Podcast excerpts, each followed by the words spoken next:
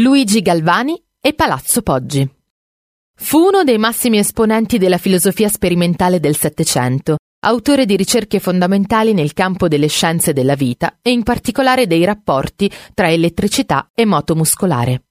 I suoi studi sull'elettricità animale inaugurarono un nuovo ambito di indagine, denominato galvanismo, che contribuì all'invenzione di apparecchi rivoluzionari come la pila di Alessandro Volta, allo sviluppo di teorie filosofiche come la naturfilosofie e alla nascita di nuove discipline scientifiche come l'elettrofisiologia.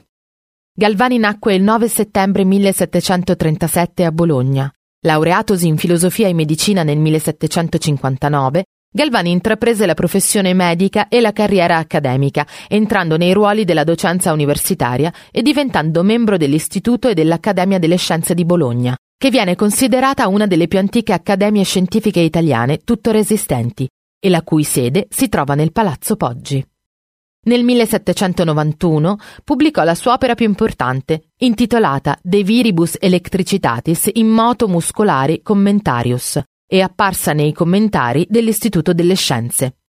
Nel 1798 Galvani fu privato delle cariche pubbliche che ricopriva e dei relativi emolumenti, a causa del suo rifiuto di prestare giuramento alla Repubblica Cisalpina.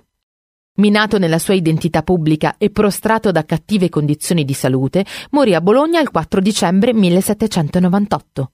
Il monumento a lui dedicato è nell'omonima piazza davanti al palazzo dell'Archiginnasio.